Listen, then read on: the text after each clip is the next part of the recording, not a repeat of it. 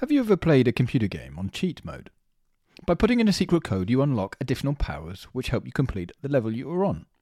It gives great satisfaction and allows you to complete the game.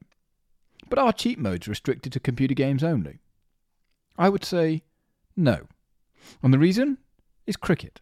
I'm a huge cricket fan and played a lot of cricket growing up, representing Somerset up to the age of 17.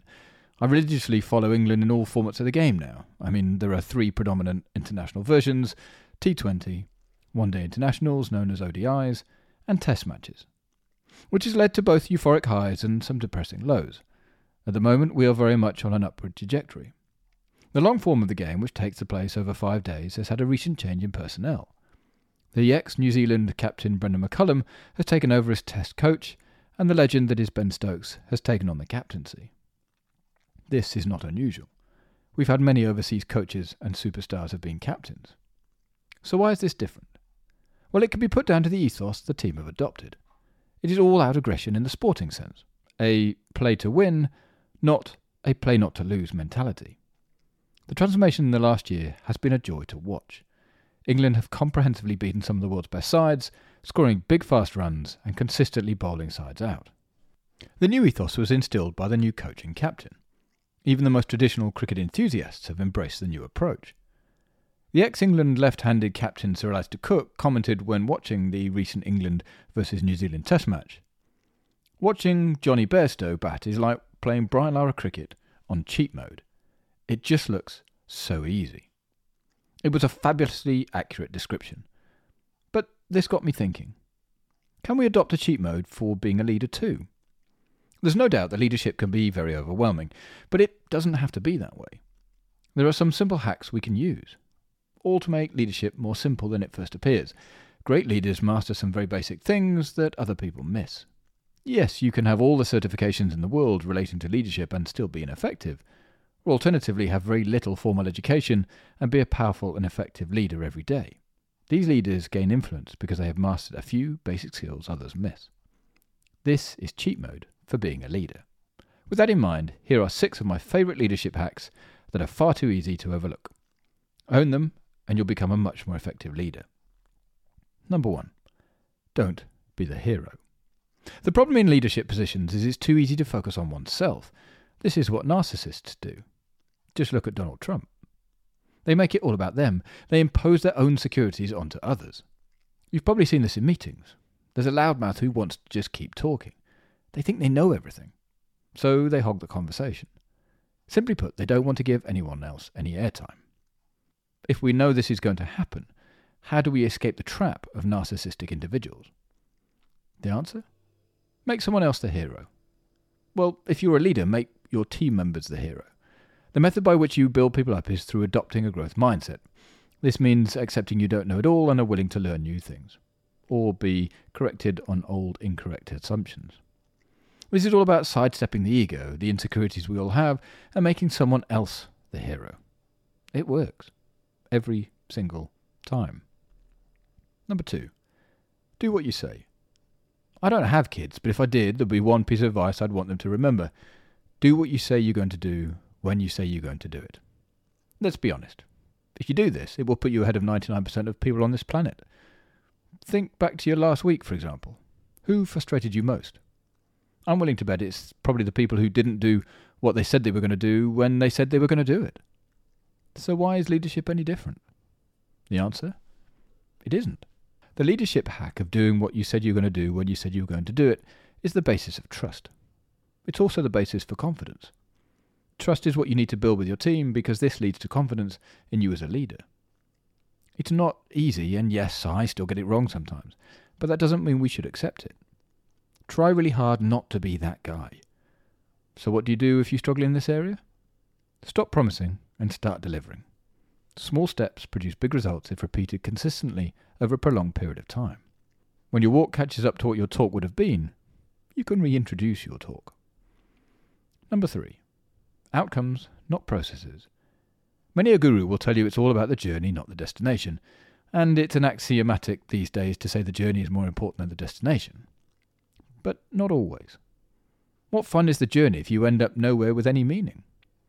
Don't believe me? Well, how do you feel about this? Let's say there's a super important task, and you ask a colleague, friend, or family member, Has it been done? and they reply with one of the following Well, I emailed them. She never got back to me. I called five times. I think they must have changed their address or something. Isn't this infuriating? They feel like the project, task, or action is completed because they tried. Trying isn't the same as doing, though. Taking a moment of self reflection, perhaps the question wasn't clear enough in the beginning. Would this have been better? I'm not sure you heard the question, as it wasn't did you try, it was is it done? Now, I'm sure that wouldn't go down very well if I had said it like that, but that's really what we're asking. That's why a leadership hack is to stop focusing on the process and start focusing on outcomes. When you focus on outcomes, you eventually stop emailing someone who never returns emails and take action to get the task completed. This could be through calling them, visiting them, or getting someone to help you. Getting things done actually makes the journey enjoyable, at least in my view. If you want some help in getting things done, check out the book by David Allen called Getting Things Done. It's a cracker. Number four, look them in the eye. This shouldn't need to be stated, but I'll say it anyway. Have you noticed how many people don't look at you when talking? This may be a shyness thing or an insecurity thing. Either way, it's really hard to make someone the sole focus of your attention if you don't look them in the eye. Human interaction is something I'm acutely attuned to. In the modern world, there are so many demands on our attention, it is easy to be distracted.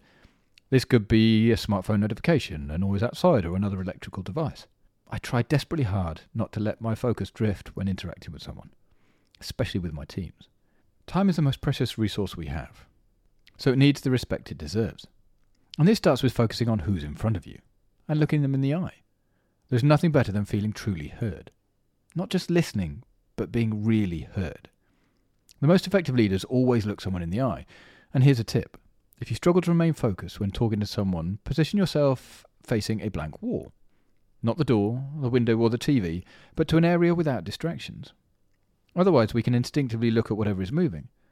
So watch out for it. The very best leaders look you in the eye and make you the sole focus of their attention. Practice that this week. Number five, do your homework.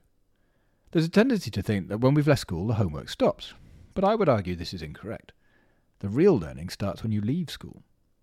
A few years ago, I made a conscious decision to avoid being a know it all. Instead, I focus on becoming a lifelong learn it all. This switch in focus means I accept that I don't know everything, there are areas I need to brush up on, and areas I need to learn. This is a skill many leaders and execs forget.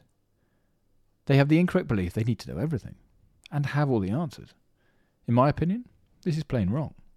As a leader, it is your responsibility to be the best you can. That means adding to your knowledge bank. There are heaps of great free resources, such as the Harvard Business Review, which cover many aspects of leadership. So there really is no excuse. Number six. Say cheese. Everyone has a default expression. It could be an RBF, a smirk, or a frown. That is not right or wrong, it's just fact.